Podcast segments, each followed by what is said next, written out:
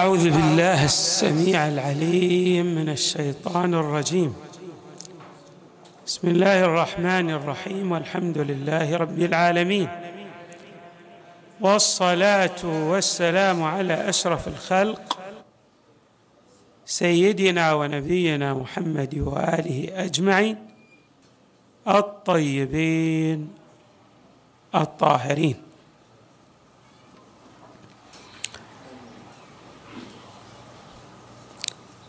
قال الله تبارك وتعالى في القرآن الكريم والذين لا يشهدون الزور وإذا مروا باللغو مروا كراما. صدق الله العلي العظيم.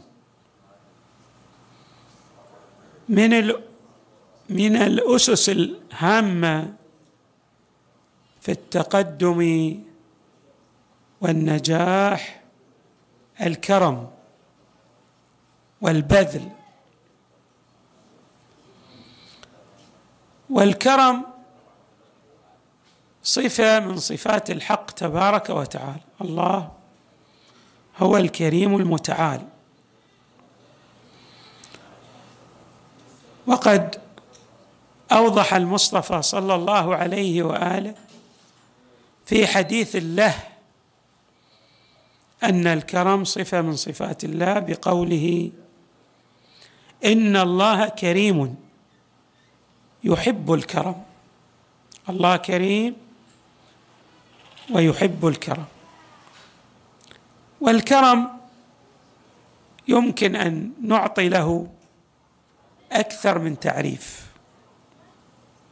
الكرم هو البذل والعطاء قبل المسألة كما جاء في بعض الروايات. بمعنى أن الإنسان يبادر غيره بإعطائه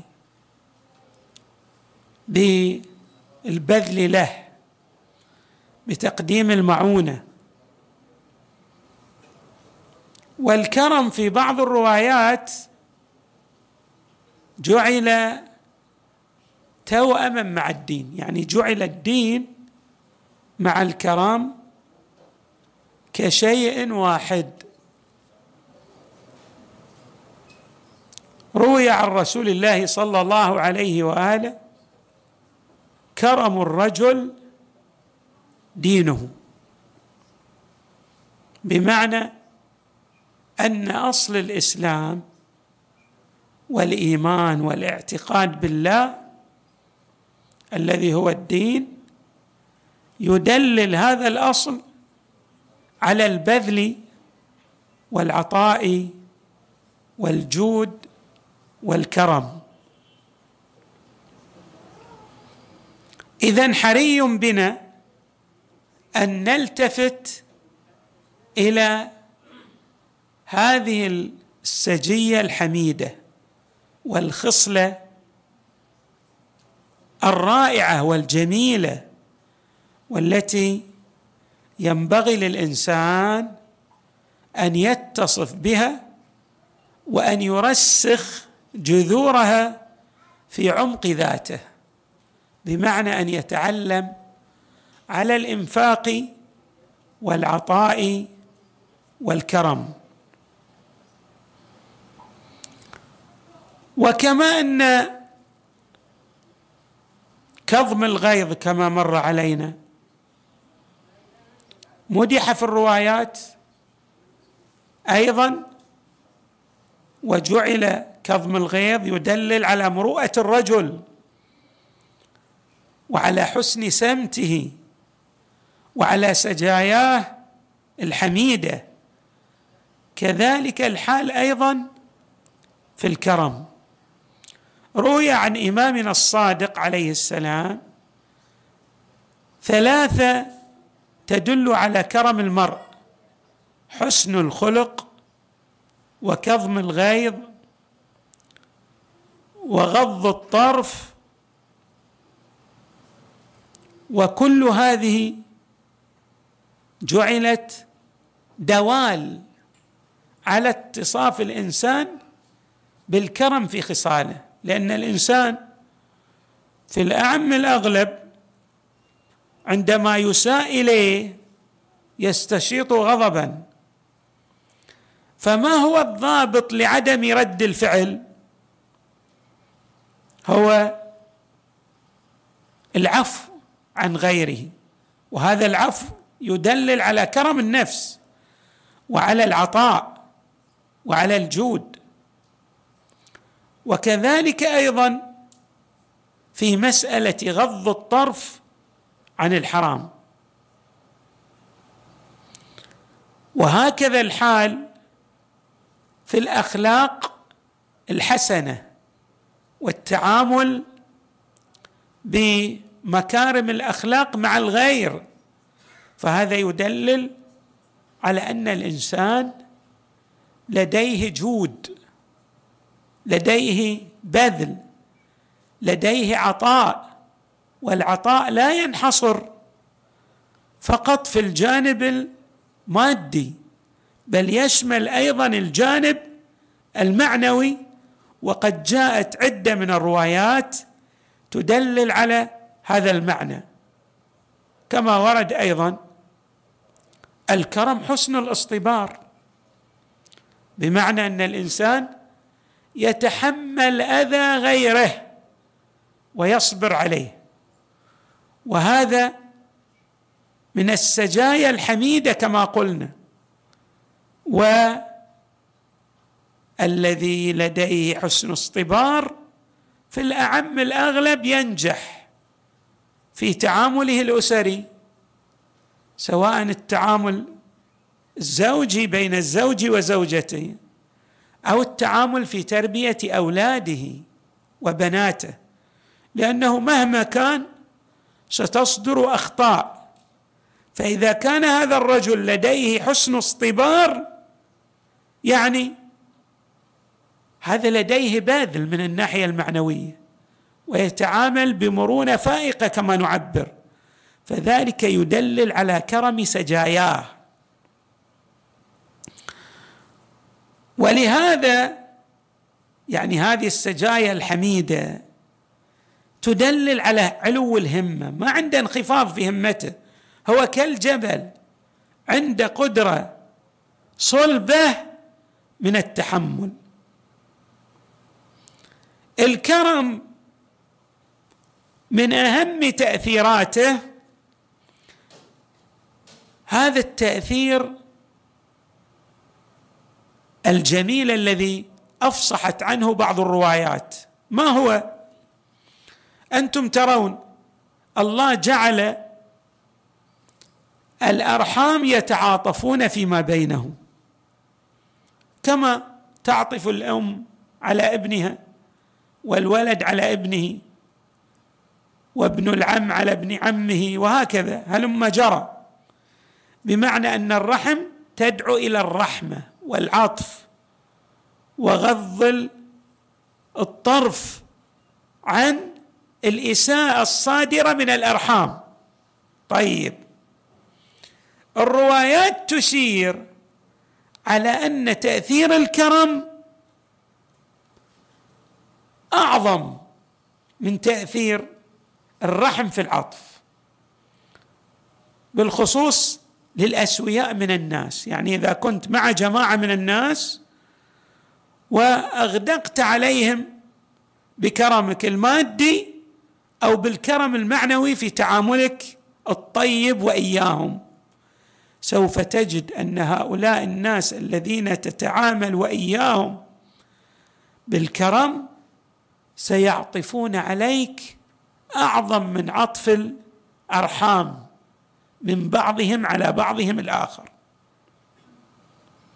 ولهذا حري بنا أن نلتفت في نجاحاتنا إلى الاتصاف بصفة الكرم لأن الكرم يؤثر تاثيرا ايجابيا اولا في الرقي وثانيا أيضا في حصول المغفرة والعفو الإلهي والحصول على الرحمة. الإنسان أيضا لديه أخطاء فإذا كان يتعامل بالكرم حصل على رحمة الله حصل على العطاء الإلهي الذي لا ينفد. في الرواية عن المصطفى صلى الله عليه وآله. أو عن أحد الأئمة عليهم السلام. يقول وهذه فيها أكثر من حيثية يعني فيها أكثر من دلالة. يقول الكريم من أكرم عن ذل النار وجهه. بمعنى ابتعد عن المعاصي من ناحية. فجعل وجهه مصان عن الذل في عوالم الآخرة. وبعد وهذه الصيانة لها حيثية ثانية. الإنسان كيف يصون نفسه؟ هناك عدة من الروايات تقول ببذل المال سواء الواجب أو المستحب. الواجب مثل في الخمس والزكاة والمستحب في مثل شنو؟ الصدقات والبذل في موارد الخير والبر العام. الكريم من الناس له صفات متجذرة في شخصيته. من أهم الصفات التي تحبب الناس إليه هو أن هذا الكريم عندما تأتي إليه بكلمات طيبة وتطلب منه السماح في أمر تراه يلين نتيجة لكرمه ونتيجة ماذا؟ لدماثة أخلاقه. يقول إمامنا أمير المؤمنين في تبيان هذه الجنبة. يقول الكريم يلين إذا استعطف واللئيم يقسو إذا ألطف. يعني الواحد اللي عنده لؤم عندما تتعامل معه بلطف بمرونة تجده يزداد قسوة. لماذا؟ لأنه يتصف باللؤم. أما الكريم عندما تتعامل معه بالمرونة تجده لينا. وماذا؟ ويبذل لك ما يستطيع أن يبذله لأنه يتصف بهذا المعدن الطيب ألا وهو الكرم. من صفات الكريم أيضا أنه يشكر القليل. بينما اللئيم ماذا؟ يكفر الجزيل. الشيء الكثير لا يراه إلا قليلا. ولهذا حري بنا أن نتصف بهذه الصفة. إنه لو أسدى إلينا أحد بأي معروف ولو كان قليل نزجي له عبارات التقدير والاحترام. ترى بعض الناس عندما يقدم له والده شيئا من الحنان واللطف أو تقوم والدته بخدمته تراه يزدي عبارات الحب والتجلة لوالده أو لوالدته والاحترام الجم والبعض الآخر لا. نتيجة لؤم شخصيته. ترى أنه كلما ازديد أو بذلت الزيادة في خدمته وإسباغ النعمة عليه لا ترى إلا الكفران من شخصيته. يعني لا يقدر هذا المعروف الذي يسدى إليه. أيضا من صفات الكريم وهي جد هامة وحري بنا أن نتصف بها في تعاملنا بالخصوص مع أقرب الناس إلينا كالزوجة كالأولاد كالأرحام كالأصدقاء كالزملاء في العمل. إنه إذا حصلت بعض الأخطاء بين بعض الأطراف سواء من الأرحام أو من الزملاء في العمل. وأنت تستطيع أن تأخذ بحقك كاملا. لكن هذا ليس من صفات الكريم. تقول الروايات إن الكريم إذا قدر صفح. ما يأخذ بحقه وإنما يتنازل نتيجة لمكارم أخلاقه ولكرم ذاته. إذا قدر صفح وإذا ملك سمح عنده سماحة وبذل. وإذا استعنت به على أمر وإذا سألته أنجح. يعني يسهم اسهاما كبيرا في إنجاح المطلب الذي تريد له أن يتحقق. ولهذا الكريم في الروايات الكريم عند الله محبور يعني له احترام وتجلة ومثاب أيضا. أنت لست أكرم من الله فإذا اتصفت بالكرم مع خلقه فهو أيضا ماذا؟ يغدق عليك من ثوابه ويجزل عليك من عطاياه. وعند الناس أيضا الكريم محبوب ومهاب يحترمونه ويهابونه. الهيبة هنا ماذا ما هو المراد منها؟ هو في الأعم الأغلب أن الإحسان الذي يسديه إلى الغير يمنع الكثير من الزلات التي كان بالإمكان أن تقع في حقه. أو في شأنه ولكن لاتصافه بهذا الكرم أصبح الناس يجلون شخصيته ويقدرونه ويهابونه كما في الرواية. وعند الناس محبوب مهاب. أيضا من الصفات أن الكريم إذا وعدك بشيء تراه حريص تمام الحرص على الوفاء بما وعدك بتحقيقه. أما إذا اسات إليه وتوعدك بأن يأخذ حقه تراه بعد فترة يعفو ويصفح. لماذا؟ لأنه دائما يتصف بالكرم بالعطاء بالخير بكف الأذى عن غيره.